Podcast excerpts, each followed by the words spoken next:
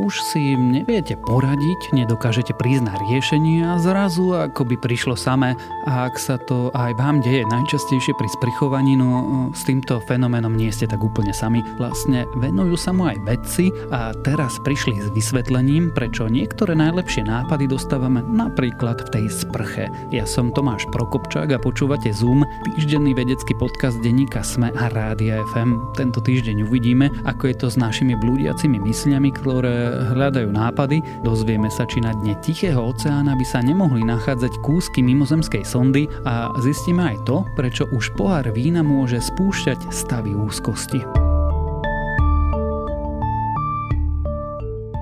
Každý z nás sa raz za čas zasekne na nejakom probléme. Bez ohľadu na to, ako veľmi sa snažíme, ideálne riešenie neprichádza. To sa však prekvapivo objaví vtedy, keď ho už ani neočakávame počas sprchovania, sobotného upratovania alebo práce v záhrade. Novej štúdii, ktorú uverejnil odborný časopis Psychology of Aesthetics, Creativity and the Arts, veci skúmali, prečo kreatívne nápady prichádzajú vtedy, keď vykonávame zdanlivo bezduché činnosti. Keď sa vaša mysel zasekne, zvyčajne začnete vyhľadávať inú aktivitu. Málo kto však začne svoju mysel rozptýlovať extrémne nudnou činnosťou, ako je napríklad pozorovanie schnutia farby na stene. Skôr pôjdete na prechádzku, pracovať do záhrady alebo sa osviežiť do sprchy. Tieto činnosti sú pre myseľ stredne pútavými aktivitami. Nová štúdia potvrdzuje, že práve stredne pútavé aktivity predstavujú skvelý spôsob, ako nechať prúdiť nové nápady do vašej mysle. Aby vedci hypotézu otestovali, požiadali účastníkov, aby našli alternatívny spôsob, ako sa dá použiť tehla alebo kancelárska sponka. Na experimente sa zúčastnilo 222 ľudí, väčšina z nich boli ženy. Na to, aby priniesli čo najviac inovatívnych nápadov, mali 90 sekúnd. Následne výskumníci rozdelili účastníkov do dvoch skupín, pričom každej pustili trojminútové video. Prvá skupina pozerala núdny záznam, na ktorom dvaja muži skladali biely bielizeň. Druhá skupina videla video, ktoré vedci označili ako stredne pútavé. Bola to drzá scénka z filmu Keď Harry stretol Sally. Jednu z hlavných postav vo filme stvárnila herečka Meg Ryan. V úlohe Sally v preplnenej reštaurácii presvedčivo predstierala orgazmus. Po prezretí videa dostali účastníci ďalších 40 sekúnd na to, aby sa vrátili k pôvodnej úlohe. Mali na svoj zoznam pripísať ďalšie nápady, ako sa dá využiť tehla alebo kancelárska sponka. Kreativitu ich odpovedi hodnotili vedci nielen podľa počtu nápadov, ale zohľadňovali aj ich novosť a originalitu. Na konci účastníci uviedli, ako veľmi sa ich myseľ počas sledovania krátkeho videa zatúlala. Autori štúdie zistili, že počas stredne pútavého videa sa blúdenie mysle pozitívne spájalo s kreatívnejšími odpovediami. Naopak, tí, ktorí pozerali nudné video o skladaní oblečenia, predložili menej nezvyčajných nápadov. Podľa vedcov výsledky naznačujú, že kreatívne myšlienky sa v našej mysli najčastejšie vytvárajú práve počas stredne pútavých úloh. Jedným z vysvetlení tohto efektu je, že vytváranie tvorivých myšlienok vyžaduje rovnováhu medzi tzv. sústredeným lineárnym myslením, ktoré obmedzuje originalitu a neobmedzenými náhodnými asociáciami, ktoré sú len zriedka užitočné. Činnosť, ako je chôdza, nám môže pomôcť dosiahnuť túto rovnováhu tým, že umožňuje umožní mysli blúdiť v pútavom prostredí, čím obmedzi myslenie. Vedci vysvetľujú, že je ešte potrebný ďalší výskum, aby podrobne preskúmali, prečo tento efekt nastáva, avšak nové výsledky dávajú lepšiu predstavu o tom, ako nám stredne pútavé úlohy, napríklad to sprchovanie, môžu pomôcť byť kreatívnymi v skutočnom svete. Mimozemšťania už na Zemi boli. Snažia sa ľudí presvedčiť a rôzne konšpirácie. Pomohli vraj egyptianom postaviť pyramídy, sú v americkej oblasti Area 51 a ich lode sa občas zjavia ako jasné šmuhy na oblohe. Sú to len vymysly, preto sa väčšina pátračov vedcov pri hľadaní mimozemských civilizácií stále zameriava na veľmi vzdialený vesmír. No minimálne jeden vedec, profesor z Harvardovho Smithsonovho astrofyzikálneho centra verí, že v tomto momente už na Zemi kus mimozemskej technológie je. Mal by ležať na dne oceánu a teoretický fyzik Avi Loeb by ho chcel ísť hľadať. Začiatkom roka 2014 do atmosféry Zeme vletel neznámy objekt rýchlosťou 60 km za sekundu. Prehnal sa oblohou pri pobreží Papuinovej Gvinei, rozpadol sa a jeho drobné úlomky dopadli na dno Tichého oceánu. Avilop si myslí, že objekt s označením CNEOS 2014-0108 pochádza z hlbokého vesmíru mimo našej slnečnej sústavy a to nie je všetko. Mohlo by podľa neho ísť o miliardy rokov starú kozmickú loď, ktorá by sa ponášala na naše medzihviezdne sondy ako Voyager 1 či 2 či Pioneer 10 a 11. Nie je to prvýkrát, čo Avilop s vyjadreniami o mimozemských technológiách v našej blízkosti pritiahol pozornosť médií. V roku 2018 tvrdil, že mimozemská technológia preletela slnečnou sústavou. Za mimozemskú slnečnú plachtu pokladal objekt Oumuamua, ktorý preletel našou sústavou pred 5 rokmi. Drvivá väčšina vedcov hovorí, že išlo o prírodzený vesmírny objekt a to buď o kométu, asteroid či úlomok exoplanéty. Komunita astrofyzikov lobové dohady o mimozemšťanoch kritizovala, označovali ich za urážku čestného vedeckého bádania či za senzácie chtivú vedu. Lob sa však nedá považovať za obyčajného blázna bez vzdelania. Roky sa venuje výskumu vesmíru takmer 30 rokov, pôsobí na Harvardovej univerzite, napísal stovky vedeckých prác. Je však pravda, že sa zväčša vôbec netýkali patrania po mimozemšťanoch. Oumuamua je dnes považovaný za prvý identifikovaný medzihviezdny vesmírny objekt, ktorý navštívil našu sústavu. Ide o teleso, ktoré pochádza z miest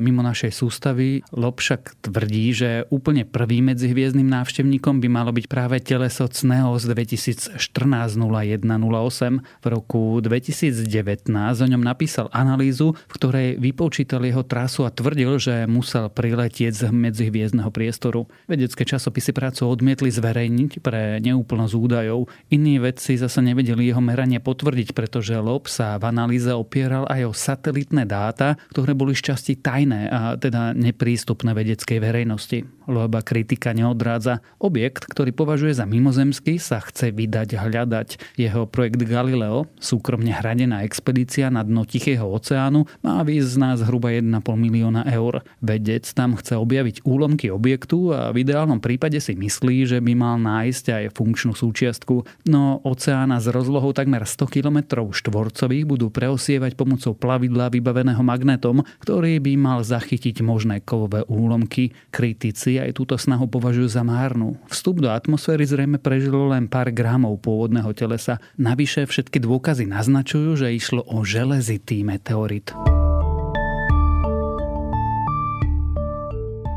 Hoci večer strávený s priateľmi popíjaním rôznych alkoholických nápojov môže byť príjemný, o nasledujúcich ránach sa to povedať dá len zriedka, najmä ak máte opicu. U väčšiny ľudí sa tento stav prejavuje smedom, bolesťou hlavy, nevoľnosťou alebo únavou. Niektorí však hovoria, že zažívajú aj pocity úzkosti. Podľa niektorých odhadov úzkosť počas opice pociťuje 12% ľudí, pričom jej závažnosť je u každého individuálna. Platí tiež, že úzkosť vás môže prepadnúť už po jednom pohári vína, ale odborníci, ktorí sa danou témou zaoberali, objavili rovnakú súvislosť aj o ľudí, ktorí pijú alkohol intenzívnejšie. Problémy, ktoré súvisia s náladou po pití alkoholu, sú celkom bežné a aj vedecky zdokumentované. Alkohol totiž robí s našim telom rôzne veci. Hoci znie táto veta pomerne všeobecne, odborníci hovoria, že je veľmi dôležitá. Mnohí si totiž vôbec neuvedomujú, že po požití alkoholického nápoja nastávajú v ľudskom tele viaceré zmeny a to naprieč rôznymi systémami. Ovplyvnené sú napríklad obličky, imunitný systém, mozog, hormóny, metabolizmus a aj obehový systém. Nie je preto divu, že na druhý deň sa cítime čudne a to aj vtedy, keď nevypijeme veľa. Čo sa týka úzkosti po pití, príčin môže byť niekoľko. Prvou je zmena chemikálií v mozgu. Alkohol napodobňuje v mozgu kyselinu gamma aminomaslovú,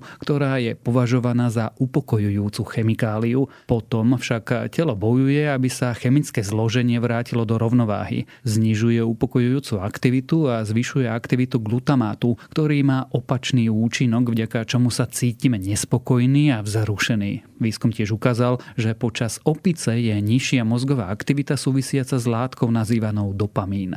Po požití alkoholických nápojov nastávajú aj zmeny v uvoľňovaní rôznych hormónov. Telo môže uvoľňovať stresové hormóny, čo sa môže prejaviť ako úzkosť alebo panika. Preto sa môže stať, že ak večer pijete alkohol, tieto účinky začnete pociťovať uprostred noci. Vedci nevedia jednotne odpovedať, či sa účinky s pribúdajúcim vekom zhoršujú. Je to totiž veľmi individuálne. Na druhej strane ľudia si môžu vybudovať toleranciu voči alkoholu. To môže zase spôsobiť, že niektorí sa budú cítiť v staršom veku menej ovplyvnení alkoholom. Chemické následky pitia majú aj ďalší dôležitý účinok a to, že narúšajú spánok. Príliš vysoká hladina cukru v krvi a nadbytok glutamátu ovplyvňujú kvalitu aj kvantitu spánku. Spôsobujú aj to, že sa ráno cítime podráždení a unavení. Odborníci upozorňujú, že ak pijete alkohol, kvalita vášho spánku nie je taká dobrá, aj keď spíte rovnako dlho.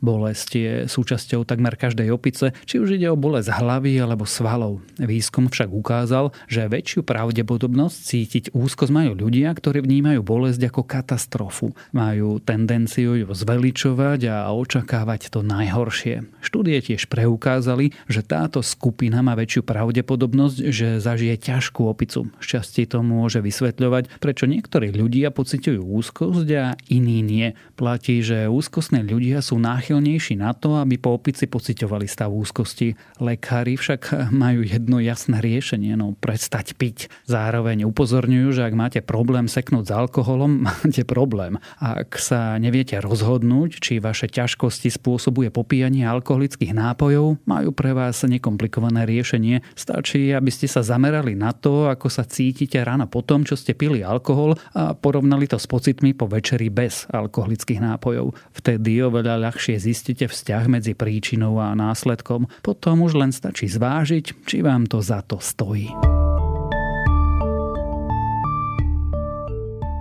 Ďalšie správy z vedy. Hubble vesmírny ďalekohľad narazil na ultrarýchle výtrysky pochádzajúce zo zrážky hviezd. Pohybujú sa takmer rýchlosťou svetla a vystrelila ich zrážka dvoch neutrónových hviezd. Vedci pri tejto zrážke narazili aj na gravitačné vlny a na gamma žiarenie.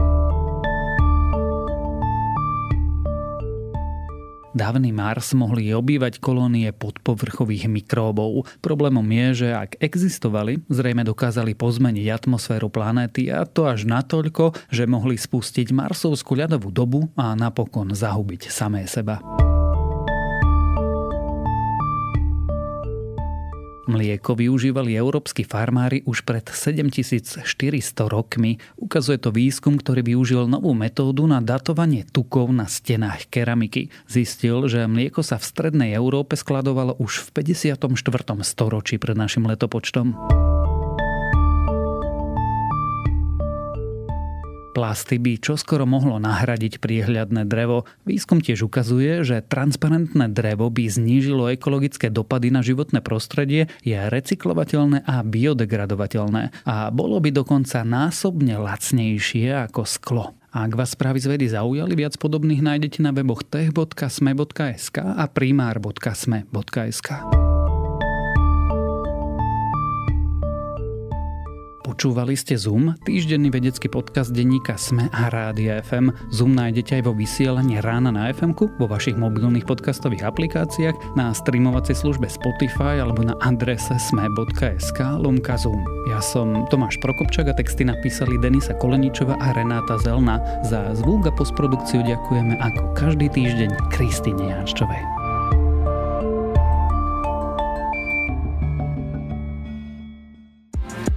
Strácate sa v množstve slovenských či zahraničných podcastov a premýšľate, ktoré skutočne stoja za váš čas? Pomôžeme vám. Pripravili sme pre vás podcastový výber denníka Sme, v ktorom zverejňujeme zaujímavé slovenské podcasty a minisérie. A hovoríme aj o našich typoch, ktoré by vám z podcastového sveta nemali újsť. Začnite odoberať feed Sme Výber vo vašej obľúbenej podcastovej aplikácii a majte kvalitný podcast vždy po ruke.